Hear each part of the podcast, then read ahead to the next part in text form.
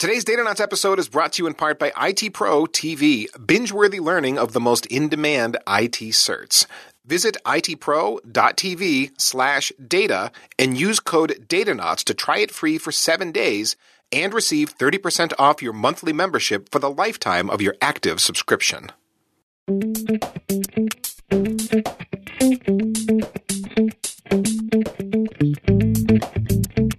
Stress is a fairly constant feeling when it comes to piloting a Galaxy class battlecruiser around the galaxy. From dealing with personnel requests to battling evil lizard droids in Sector 8, the job can weigh you down. Perhaps you can relate to this with your job and are curious as to what might be done about it. Hark, my nerdy friends, for you have once again chosen to adventure forth with your trusty Datanaut colleagues.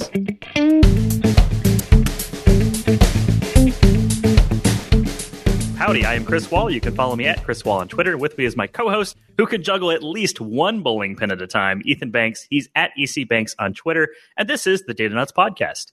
You can find this and all of our shows on iTunes, in your favorite podcatcher, or at packetpushers.net. Now, let's go ahead and introduce our special guest, and then let's dive deep into the stressful pit. Eric Shanks, welcome back. For those that haven't heard one of the shows you've been on, who are you? What do you do? Hi, I'm Eric Shanks. I'm a senior solutions architect with a consulting company out of Chicago uh, called Ahead. I also run a blog called theithollow.com. So that's what I do in my spare time. Yeah, and you win the cool logo with the tree, the digital tree thing. That's really neat. I have one of your stickers on my on my device. So today's show is a little bit about work stress and feeling stress, and I wanted to open it up with a little bit of a blog post that you wrote that kind of kicked this whole conversation off. The blog post is called "The Dark Side of Stress," and essentially setting this. Let's set the stage. You you were looking forward to a relaxing weekend. You're going to unwind, enjoy time with friends and family, and work just wouldn't let go. You were saying like, was I broken? Was there something wrong? Why am I obsessing over work? Why are you stressing out? Talk about that experience. What was that like? Yeah, so I had planned some vacation time with my family months ago. And we were going to go to Disney, and I was really excited about it. And Friday came along, I was done with work. Saturday and Sunday, I was expecting to just kind of zone out for a little bit before we traveled down to Disney World. And I found that Saturday and Sunday, I still didn't feel relaxed. I was kind of expecting to have this euphoric moment right when I was done with work for the week and I had a whole week off and I could spend time with my family. And I didn't really feel that. You know, I was like, why am I not relaxing? And I felt I felt worse, honestly, because I thought that I should be relaxing right now and I couldn't. So then I was like, well, what's wrong with me? I started focusing more on that and was like, well, I should be I should be relaxing. I need to relax harder, right? and, and, the fact that I couldn't relax and I was trying to relax made things even worse for me. So I was just like, what, what is what is wrong with me? So you immediately went to a kind of engineering mode like okay there's a problem i'm not relaxing and therefore simply by engaging on this problem mentally like you can't relax so it's a bit of a catch 22 right exactly i'm troubleshooting my own problem with not being able to relax are there any cables or adapters required for that, or is it kind of wireless? No, wait, that's a bad joke. Okay, so so knowing that there's a reason going on was really the driver. It wasn't so much that there was a stressor. It was you know why am I stressed and, and digging into that. Yeah, exactly. I mean, there was there were things going on at work, and I was just kind of put those aside for a little bit and go on my vacation and relax for a week and not think about work. And I, what I found out was I couldn't just give up on work right away. Well, was it just that I mean, we all have that, right? You go, you go on vacation, and, if you're in the middle of some project or something, it's not like you can just leave it all behind necessarily. So, was it just that, or or was there more to it? No, I think it was just kind of a normal weekend, but this time I was focusing on the fact that I should just be relaxing this weekend. So I I kind of did what any engineer would do, right? And when I've got a problem in front of me, the first thing I did was Google it. Um, yeah. literally, I'm going to Google and I'm asking, I'm on vacation. Why can't I relax? And I got some some results back, and I thought they were really interesting and maybe something that the audience might want to learn about because they helped me.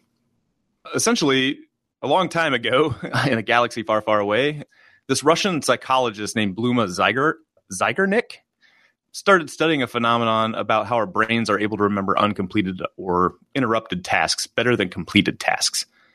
So her prof- professor, Kurt Lewin, had observed that waiters were very good at tracking unpaid orders, but after they were paid, the waiters had a very difficult time remembering details about them. Hmm. So she went on to do some more studies on this, and she was able to reproduce this uh, many, many times and found that basically your brain does a really good job of remembering unfinished tasks. But once you complete them, it kind of forgets about them. So between Zeigarnik and Lewin, they determine that there's a task specific tension along with each one of those uncompleted tasks that your brain won't let go of. Oh, so, uh, uh, and you are a task tracker, I'm going to guess. Like uh, I use Todoist. So all the tasks that I have and whatever state they're in are in Todoist. There's a task item, and then I use the comments in Todoist to track where I'm at with this. How much progress have I made on this task? So it's not just that my brain, according to uh, how do we pronounce this? The Zeigarnik effect is going to remember those completed tasks. I'm actually documenting their state of completion, so it's even worse. Yeah, I'm actually finding, and I, I, I don't track tasks enough. It's always felt like busy work to me. Like I was, I'm going to write these tasks down so I can show that I'm, I've got these under control, and I can show somebody else that I've got these tasks done.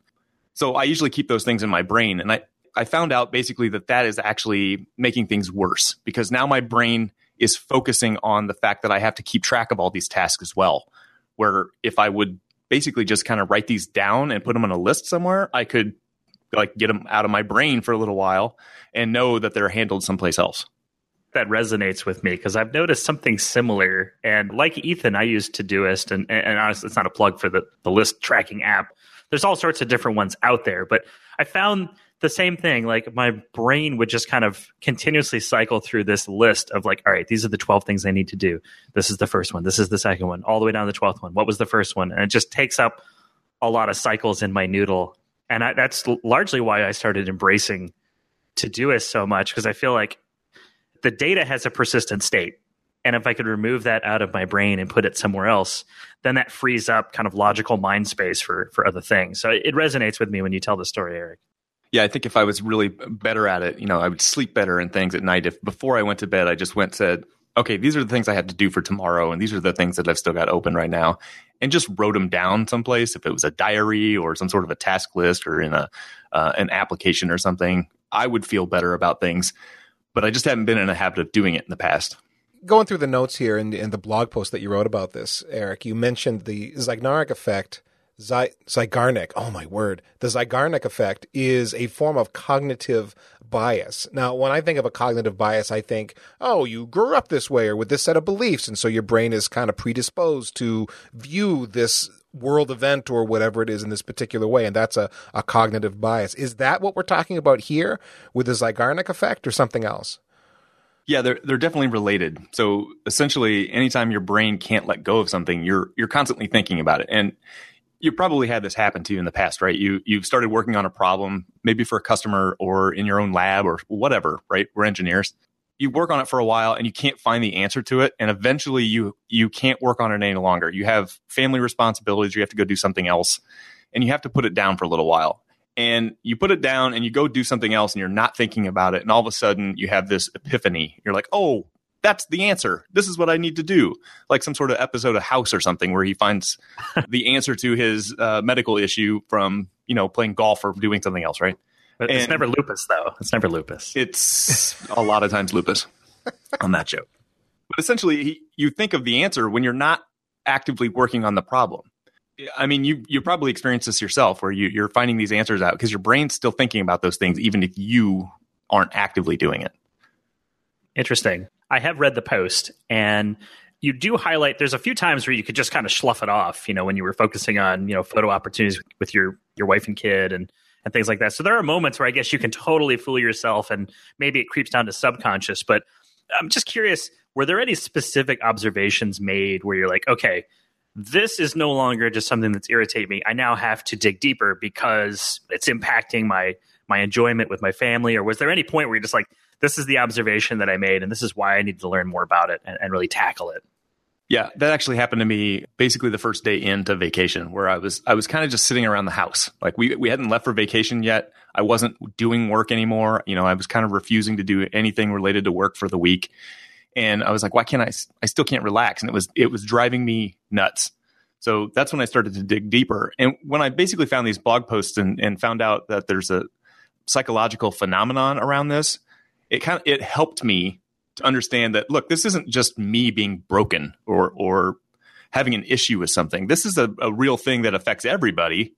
And people have studied this and said, well, this is basically what happens. So it's no longer me feeling broken, but me trying to find ways that I can use this effect or get around this effect so that I can be happy when I'm, you know, on vacation. you mentioned not being able to relax, just sitting around the house. You should be able to make the break, but you couldn't couldn't relax. Are, are there other key indicators that are telling you uh, I'm getting stressed out? Stress is creeping in on me. Yeah, I think that's the tricky part. I, I don't know that I necessarily see those very often. You know, maybe family members and things see this. You know, I'm irritable, or you know, like, like I'm not sleeping quite as well, or you know, I'm a little bit more distant or something. But myself, I don't really see those things. So until I'm on vacation and trying to relax and can't, I don't really realize what's happening in the background. I think it, that's why stress is one of those things that's kind of tough to deal with because we don't even know sometimes that we're stressed just curious, what's your sleep like? Are you a person that can sleep good or do you struggle with consistent sleep? I usually sleep pretty well. I kind of always slept pretty well, but I, you know, stay up late from time to time and wake up early and I kind of deal with that. But once I'm asleep, I usually stay asleep. That, that's one of my things is when I'm stressed out, sleep is, it's hard for me to get to sleep and my sleep tends to be lighter.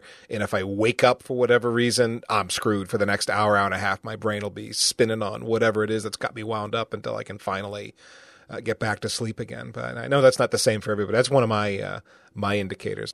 Is that where you, you wake up in a, in like a cold sweat and you see like I don't know, SSH terminals to a switch. And like, oh, I forgot to disable Telnet. You know, Nothing as ugly as that. No, my goodness, no. We've talked about that you sensed there was a problem and that you did some research, but what did you do to combat the issue so that you could kind of take back some of your leisure time in this particular instance? Yeah, so as soon as I knew that there was a problem and it, this wasn't just me. Um, I knew there was some kind of there was a little bit of help, right? And there's some mind hacks that you can do around some of this. One of those I found was you can't just passively relax. I like to watch the Cubs. I'm a, a Cubs fan, so I'll sit and watch a baseball game. But when I'm doing that, my brain's still going on stuff. If I focus my brain on actually doing some sort of active task, maybe I'm playing video games or you know I'm out you know playing baseball or something like that, my brain can't stop and worry about the stresses that are going on and the owner those those tasks I haven't completed because my brain's focusing on something else at the time. So passive relaxation is a problem for me and I have to like actively relax, I guess if that's a thing. And yes, you know, do something fun instead that my brain's going to be occupied with. I'm totally I'm totally with you because for those listening, maybe maybe don't know, I don't have any TV or anything. I don't subscribe to Hulu or whatnot because I find that whole process pretty boring.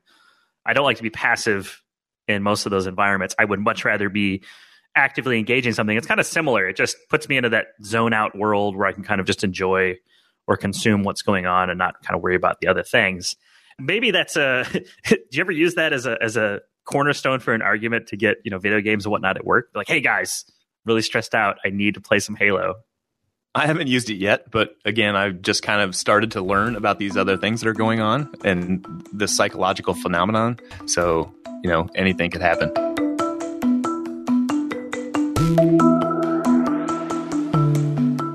I have wondered from time to time, seriously, if I should go see a professional to help me cope with stress. And so hearing that the struggle related to stress is is pretty common. Eric's written about it here. We've been chatting with him, and there's been other blog posts I've read over time.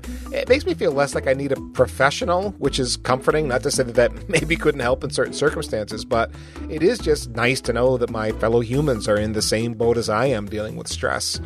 Uh, although maybe it's kind of an indictment on today's society. Maybe we're all working too hard. I don't know. What uh, what got your attention, Chris? Well, I certainly have no qualms with seeking professional help, and if that's where you need to go, do it. Uh, so, those out there, I fully support that. There's nothing wrong with you at all. I've been in that boat. I, I think so far the conversation has shown that you know the mental capacity that we have to handle anything it's capped. There's a specific volume. Once we reach that, we're done. And uh, kind of the, the nerdy takeaway I had was anything you can do to offload that mundane information from your mind and load it into something that excels at storing data, like a task tracking app. That's a good path to take.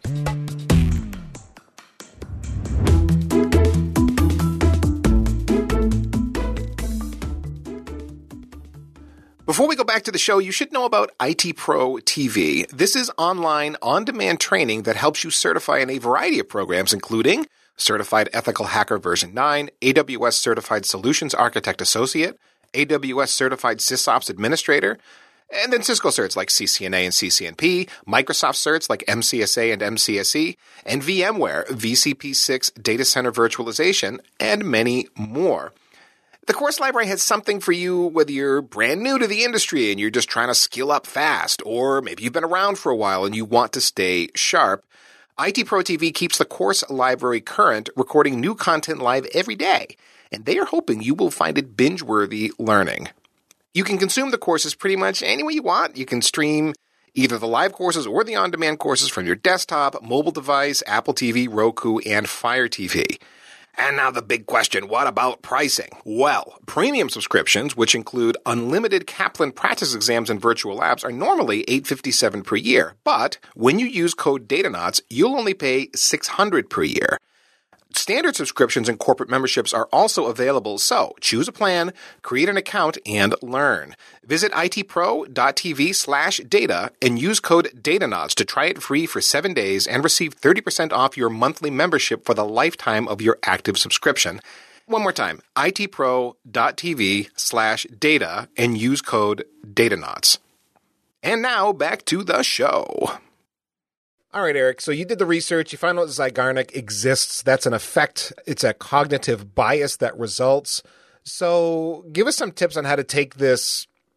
I, I don't know. Would you call it a weakness? Maybe a perceived weakness? How do you take that situation, that perceived weakness, and then turn it into a strength?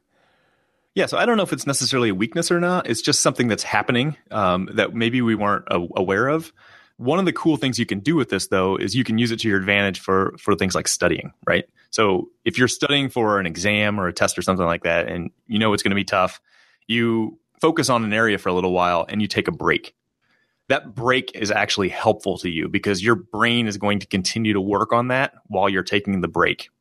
If it's a task you haven't completed yet, your brain will still fixate on that until it's complete. So if you kind of you know study for something for a while and you're like I need to know this, I got to know this, and you learn everything about it before you do anything else, you've completed it, right? You're like, I don't know the answer to this. I found the answer to this, move on. If you did, I don't know the answer to this, I'm going to look into it for a little bit, and then I'm going to take a break. Your brain still focuses on that for a while. And then when you come back, you might be able to complete that task. But your brain thought about that for a long enough period of time that you might be able to use that to your advantage during your test. Your brain will be able to recall that better than if you had just found the answer and moved on. So, in other words, taking that break, you're saying was uh, is going to help things. Yeah, it can, right? So it, you're going to have a certain amount of stress associated with not knowing the answer to something if you're if you're studying for a test.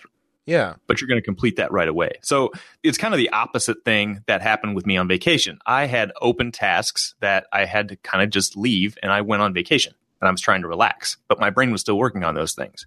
I can use that same thing in reverse where I'm going to study something for a little bit and I'm going to have an open task that my brain can't let go of. And I'm going to take a break and let my brain keep noodling on that for a while while I'm doing something else.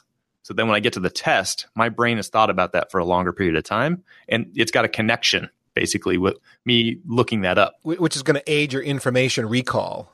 Exactly. Yeah, I've read some studies that talk about memory and how memory works. And for uh, there's a an effect where if you study something, you memorize it, you learn it, and then forget about it for a day, and then bring that up again, and it reinforces that connection. Then let it go for a few days or maybe a week, and go after that information a third time, and it forms a a more deep bond, an easier to recollect bond in your mind for that information. Uh, right. That's a so I agree with you there. Just from some of the other things that I've run into, it's an easy way. Not an easy way. It's a it's a strategy that can help, especially with some of the esoteric information that we need to commit to memory trying to pass certification exams, let's say. Right, and think about it this way: you you probably er, all of us have probably taken an exam at some point, and we studied really hard for it to take the exam, and then as soon as the exam was over, maybe you forget it. Like you, you don't use it all the time. You learned it just for the exam. Well, your brain hasn't made that connection that says that this is a super important thing, and I need to. It has to. I have to always remember this thing. So you can probably experience this on your own. You've probably seen this. So true. I mean, in different certification exams that I've done over the years, the things I was using at work, the things that were actually a part of the network that I was supporting, were things that were much more easy for me to recall than the things that's like I've never used this in a production environment, and uh, trying to memorize it for the test was much harder. Having to use it in in real life meant that the connections uh, were stronger, and it was easier to recall that information. Yeah, exactly. Like it, this could be as simple as even like meeting people, right? If you can't remember names very well, but you can now put a name to a face, now your brain has this connection between two things that it's easier for it to remember. Let's switch gears a little bit and talk about something we talked about earlier task management and a, a tool. Now, I know you mentioned that in some cases you're not a huge fan of a tool, or at least maybe early on, just because it felt like work for work's sake, or that there's work. It, it's it almost feels like a waste, right? You're doing work to track something so you can do other work.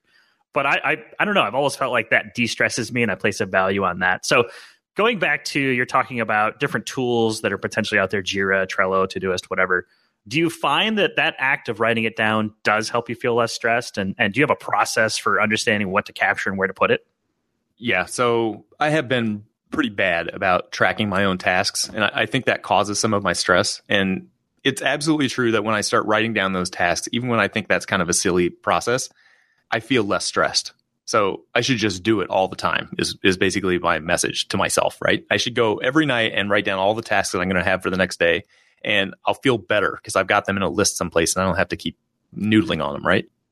I think like the method that you keep those tasks could be anything. It could be a diary, it could be an application, it could you could put it in Jira, you could put it in, you know, a Kanban board of some sort, whatever.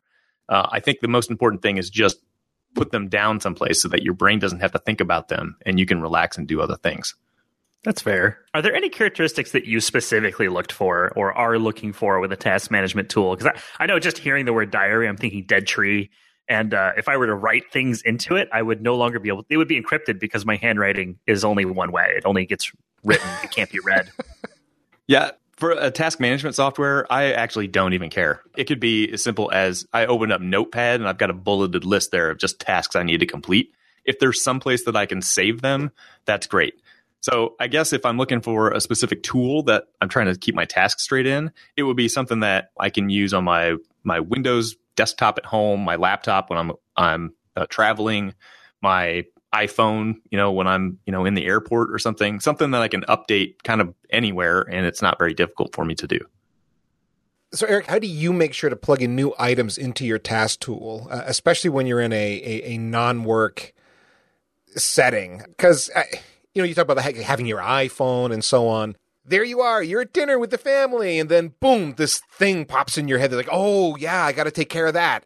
I mean, do you just grab the phone and then, you know, put that into whatever your list or your tracking tool? Or is that sort of like, I mean, that's kind of rude. I mean, we're getting to a point in society where actually, when you're with people in, in real time, it's starting to be a little rude to be taking out your phone because shouldn't you be talking to the person in front of you? So, how do you make sure you you get all those new items into your task tool?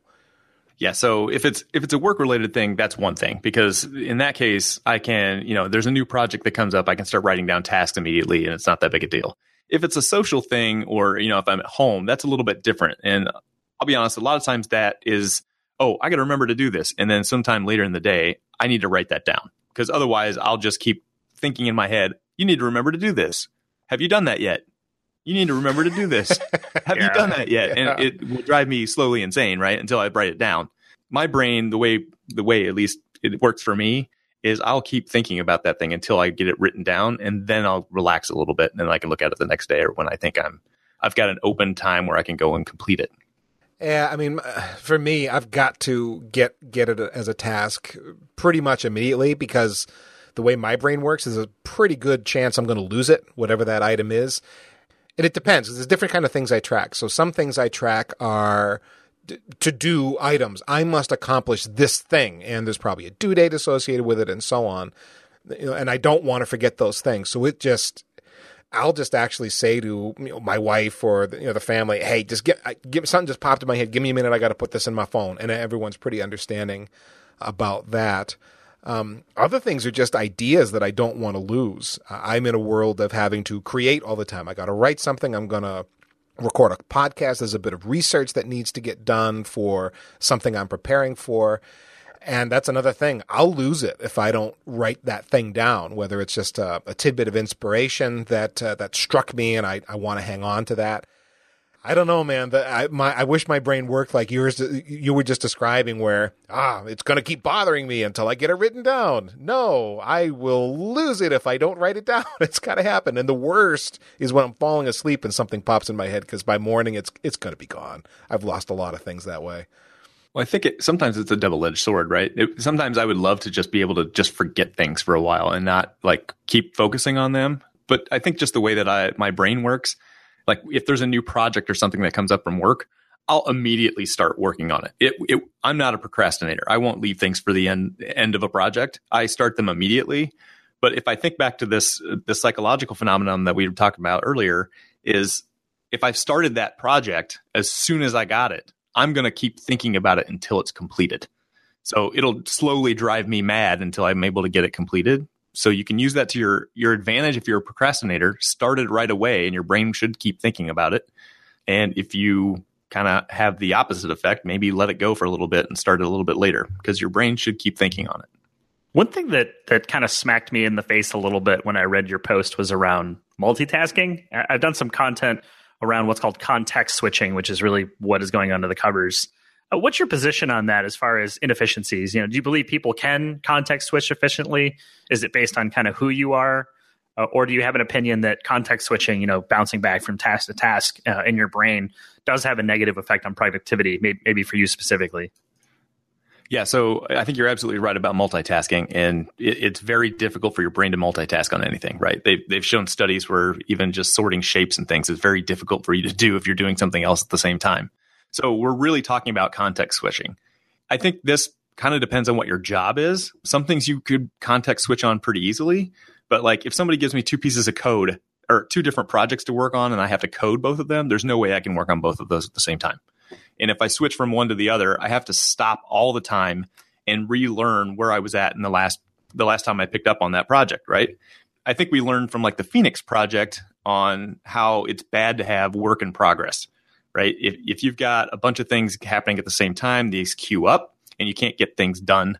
The same happens when you get a bunch of work that, you know, you have to write documents for and things like that. Sure, you may have downtime that you have to switch from one to the other, but you have to go and relearn where you were at with that thing and you may have forgotten things that you had meant to do. I think your brain really has a hard time with it. Yeah, I strongly agree with that. Uh, there's a lot of a lot of studies that have been done on this that explain how your brain struggles mightily to multitask or, or, or, context switch is the is really the best way to put it. We all have to multitask to some degree, but but the switching from task to task really makes your productivity go down.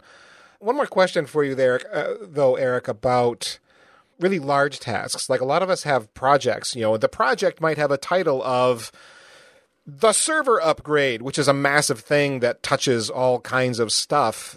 And, and, and until it's done, and this is going to be a multi month project possibly to get done whatever the big thing is. How do you deal with that? You know, having that thing on your mind that's going to take many months. It's not really one item; it's a whole lot of items, I guess. Yeah, so I found that that you know I may put something down on a task list that says server upgrade, but really what I do at that point is as soon as I get the opportunity to put it in something like Jira or some sort of a Kanban board, I'm going to break that out into as many tasks as possible, right? Because I only want to work on one or two of those things at a time, and I need to keep track of everything. But just server upgrade might be way too much for my brain to, to think about. So if I can write all the tasks for that server upgrade down as maybe a hundred different tasks, I'm doing this right now with a cloud project. I've got a hundred different items I need to do just to build somebody's AWS environment. And it really helps to have them all in those subtasks because I can see progress being made all the time. Right. I, I see one task I got to do. I start working on it. I complete it. My brain can then stop thinking about that and then focus on the next thing. As opposed to, hey, is server upgrade still not done? No, keep thinking about it. So having a bunch of small tasks is really helpful to me.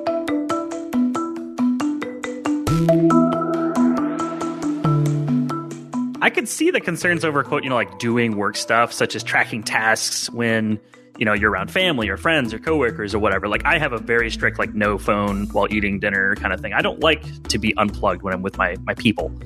And I tend to be very verbose when I need to do something like track a task in front of them. I will say literally out loud, Hey everyone, I'm pulling out my phone. I'm going to take a note because I don't want to forget what you just told me.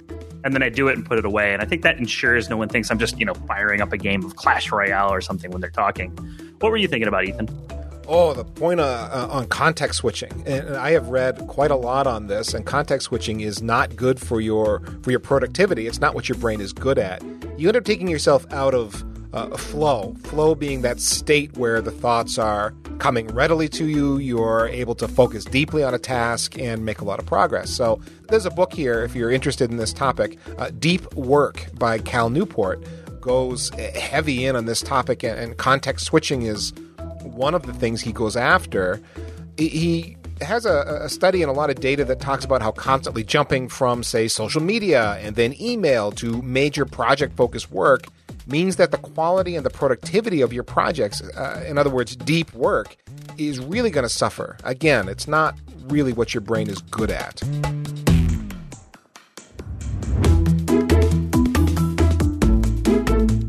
You know, the field of technology can be pretty weird, right? And, and, sometimes I say that having stepped out and talked to people that aren't in our field, but we're expected to give a lot to the tasks that we're doing. A lot of time spent studying, usually after hours, learning outside of work, a lot of travel. Like it's it's definitely not for the the faint of heart or folks that don't really want to like travel and learn and, and keep riding up that escalator that's coming down against us. So knowing that, Eric, do you feel that others are experiencing similar stresses, knowing that like so far Ethan and I have kind of said, yeah, we're nodding our heads and definitely giving you the thumbs up through the podcast. But, you know, is this something where you felt other people were also expressing it? Yeah, I don't know if other people are necessarily expressing it. And when I wrote the post, I was like, this is affecting me. And I think that these things I've found out about this psychological phenomenon have have helped me. I should write them down because I don't think that I'm the only person that this is happening to. I've seen recently uh, a series of posts. I saw one from Eric Lee on IT burnout, which kind of got me thinking about this thing in the first place. And it was useful to, to hear that, you know, somebody else was having the experience of burnout with IT. And, you know, I'm not kind of alone on that when, when that happens. And uh, I also saw Luigi Danakos uh, do a vBrownBag uh, last week, I think, uh, on beating the workplace blues. So I have to see, I have to assume there's some evidence that, that I'm not alone in this. Um, yeah, there's there's some data points that are saying, okay, maybe not the same story, but and I read some of the similar content that you had. I think there was some links at the end of your blog too, which which was nice to to share the story. But I feel like one of the challenges that we have in IT, I, talked a lot about the travel and the work and and after work study and whatnot, but it's just um, we tend to not necessarily talk about this sort of stuff. You know, as an example, we had a show recently with uh, Don Jones talking about mentorship and being the master and apprentice and a lot of people ended up poking, you know, poking that apart a little bit and reaching out to us saying they like that kind of show, which is why we're trying to do more shows that kind of bust the emotional and stress silos that we have to deal with. So, I mean, A, kudos the fact that you linked to those and brought them up, but also B, I'm happy to see other data points coming out and people sharing the trials and tribulations they're going through because it's always easier when you've got a squad of people that have gone through it or are going through it that you can kind of, you know, hey, this is what I did. What are you doing? That sort of jazz. So, basically it's not a question but a kudos for putting that out there because I, I, definitely feel like others experience these stresses myself included yeah thanks i i got a lot of uh, positive feedback from the blog post that i did and and it was kind of validation that okay this is happening to other people too and hopefully this is helpful. I'm really hoping that it kind of starts a conversation about this because stress is one of those things that's very difficult for people to talk about. It's pretty common. I've seen it on a lot of resumes that the very first thing on there is ability to multitask. Okay, you're trying to say that you can do a lot of, you can handle multiple projects at one time, right? But, you know, multitasking itself is typically bad, right? So if you're saying, look, I've got too many things going on at one time, what are you telling your employer that you can't handle any more projects? Does the employer think that, oh, this person can't handle the job? Do we need to find somebody else? So I, I feel like sometimes people just shut up and kind of deal with it on their own and nobody talks about it and you don't necessarily get help for it. The other situation is you know, stress from my fairly high paying or well paying IT job is not that important considering some of the other things that I could be facing, like not being able to pay my mortgage or some sort of, you know, oppression from something. You know, I, this is kind of a, a minor thing, but it affects a lot of us in, I think, this field. I don't, I don't know. I think it could be more than um, than minor. I, I I know what your point is, Eric. Right? There are people in the world that are dealing with life threatening things or or significant quality of life threatening things, if not your actual life itself. And so, right, it, job stress is comparatively minor, but at the same time, I do think it's a it's a really big deal. Now, you mentioned that post by Eric Lee. I, I had read that too. I mean, it went, it made the rounds on Twitter, right? I think a lot of people saw that link and read through that. And it was a long article. He has a lot of thoughts and thought provoking ideas in there. So, a couple of quotes. Now, his article was well, I mean, it was stress related, but he was very focused on burnout and IT burnout. And he, car- he calls the article My Trudge Through IT Burnout and the Fight to Keep It at Bay. A couple of quotes from that. I would vocally snap or make snide comments to my wife for anything that bothered me, even the littlest things, not large outbursts, just snarky comments. Then another quote I no longer wanted to do things that we used to do. I didn't care to go to the movies anymore, mainly because I couldn't focus on it anyway, so why go? So related to that, Eric, I'm wondering if you find a difference between stress and being burned out, or is like stress on the path to burnout? How do you distinguish those things? Yeah, I don't know that I necessarily distinguish them from a work focus, right? Like I think there's work stresses, and you can you can certainly be burned out from work, but um, I think a certain level of stress can cause you to have issues with work or family or any of those other things. I think that the, your level of stress and the number of things you're doing doesn't have to be work related. It could be, you know, I got a sick family member or I've got, uh, you know, I'm building a new house and I've got all these tasks to do. And so those are weighing down on me while I'm trying to do my work job. You know, I, I think there's a relationship there. I don't necessarily know what that relationship is. I don't know how tightly coupled they are. So you wouldn't say necessarily just because you're stressed, you're uh, you're you're burned out. Those are in your mind, those are distinct things. Right, absolutely. So I think stress is maybe possibly a short term type thing, right? I think of IT burnout as a th- like I've been stressed for a really long time, and now I don't. I've lost my passion for the job that I'm doing anymore, right? Oh gosh, that is just yes. I identify with that comment very much. Where, uh, well, like I was saying at the top of the show, I just got to this point of this is just normal. Uh, I don't know if I said it on the show before we were uh, you know, before we actually started recording, but I got to a point in the career where being stressed out was so normal that I didn't realize it wasn't normal. I didn't realize it was abnormal, that I'd gotten to this state uh, of what I would call burnout. I identified it in in this way someone would give me one more task to do that didn't seem like it should be a big deal. But th- that was it. It put me over the top. I all of a sudden I was angry or frustrated or or bitter or resentful or all of those things just because of the one more thing. Well, it wasn't the one more thing. Really, what it really was, I had so much other stuff going. I was so close to maximum capacity that that one more thing put me over the top, and I just couldn't deal with it anymore. And everything that I was trying to hold in and keep together just kind of would come unraveled and uh, I would have, you know, emotional outbursts or just this feeling of screw it, I'm done with all of this. I can't deal with it anymore. You know, and just that the desire to like walk out the door and not come back. Uh, I saw somebody tweet a while ago that they had this fantasy. I think it was it had been retweeted a lot. So I don't know who the original tweeter was, but I'm going to walk in the woods today and not come back. That was their their big idea. And so many people are like, why would that be retweeted so many times? Why would that be such a uh, an idea that resonates with people? Because we feel that way in the workplace when we're stressed and and at at or near burnout. You just want to walk away and be done with it all. And that's not normal. I don't think that's supposed to be normal. It may be normal because in in either the technology culture or maybe in America to some degree, we just we're workaholics. We love to work ourselves to death but that's not the way life is supposed to be. And I don't think it's the way that we're the most productive, or even if we're productive, I don't think it's the way that we do our, our best work. And I think uh, specifically to our industry, right? It, you've got a certain number of projects and tasks you have to do for work, and everybody's going to kind of have those.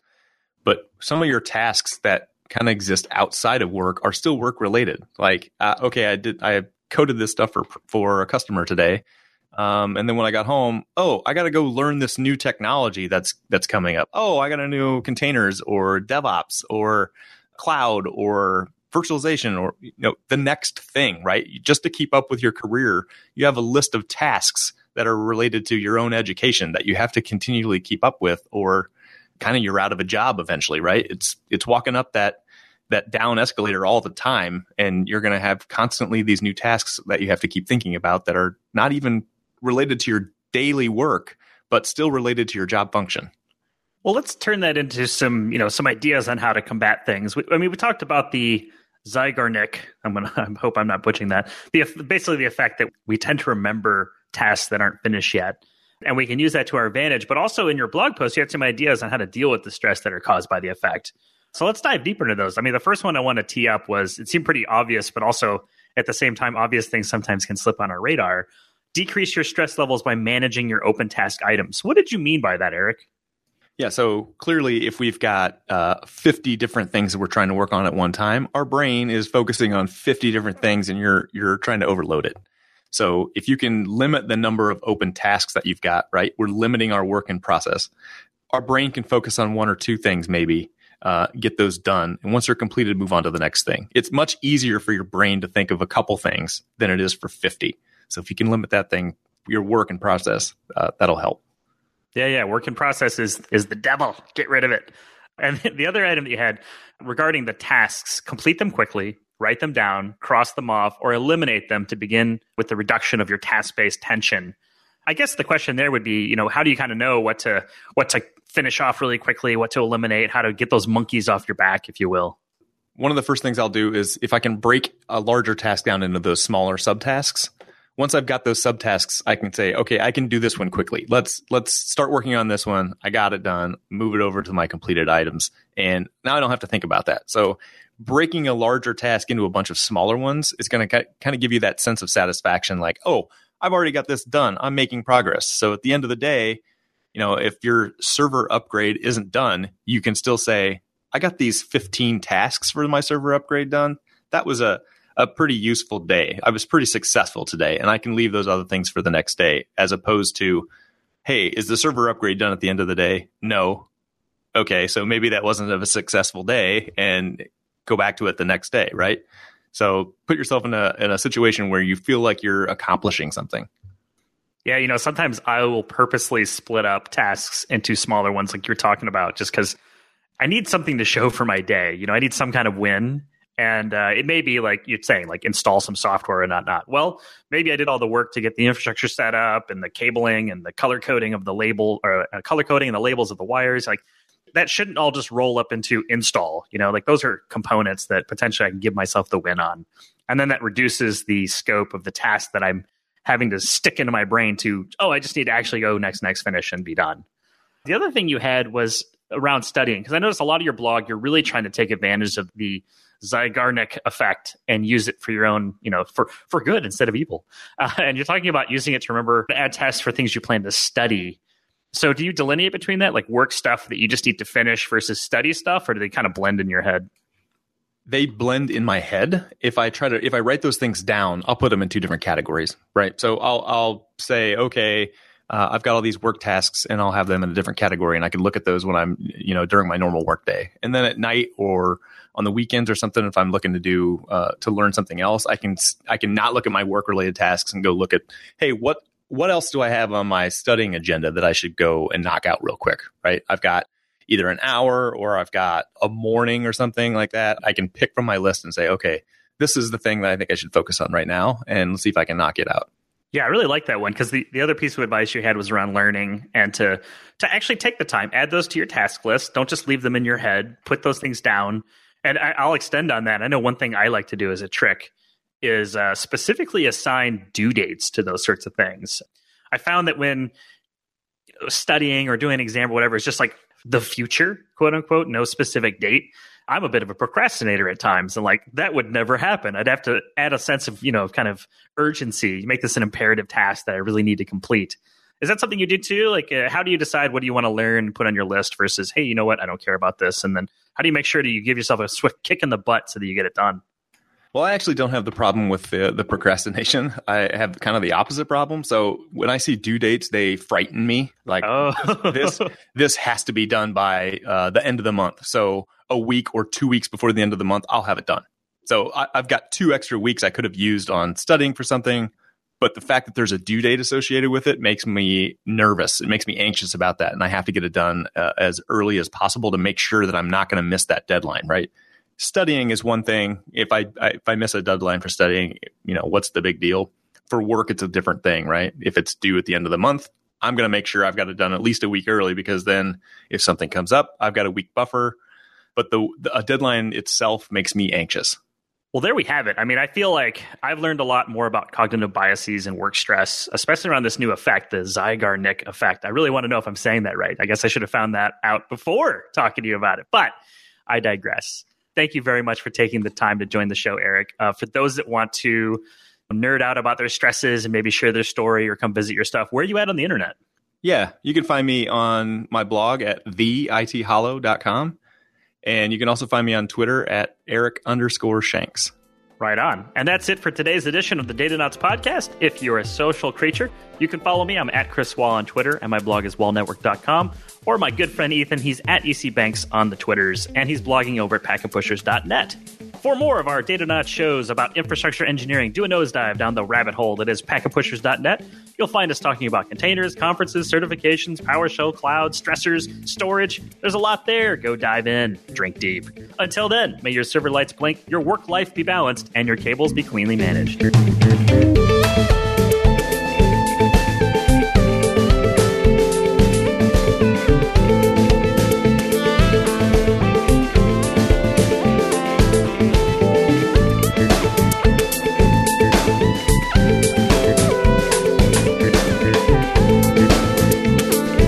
Been going with Zygarnik, but Zygarnik. None of us are Russian. really We're know. all wrong.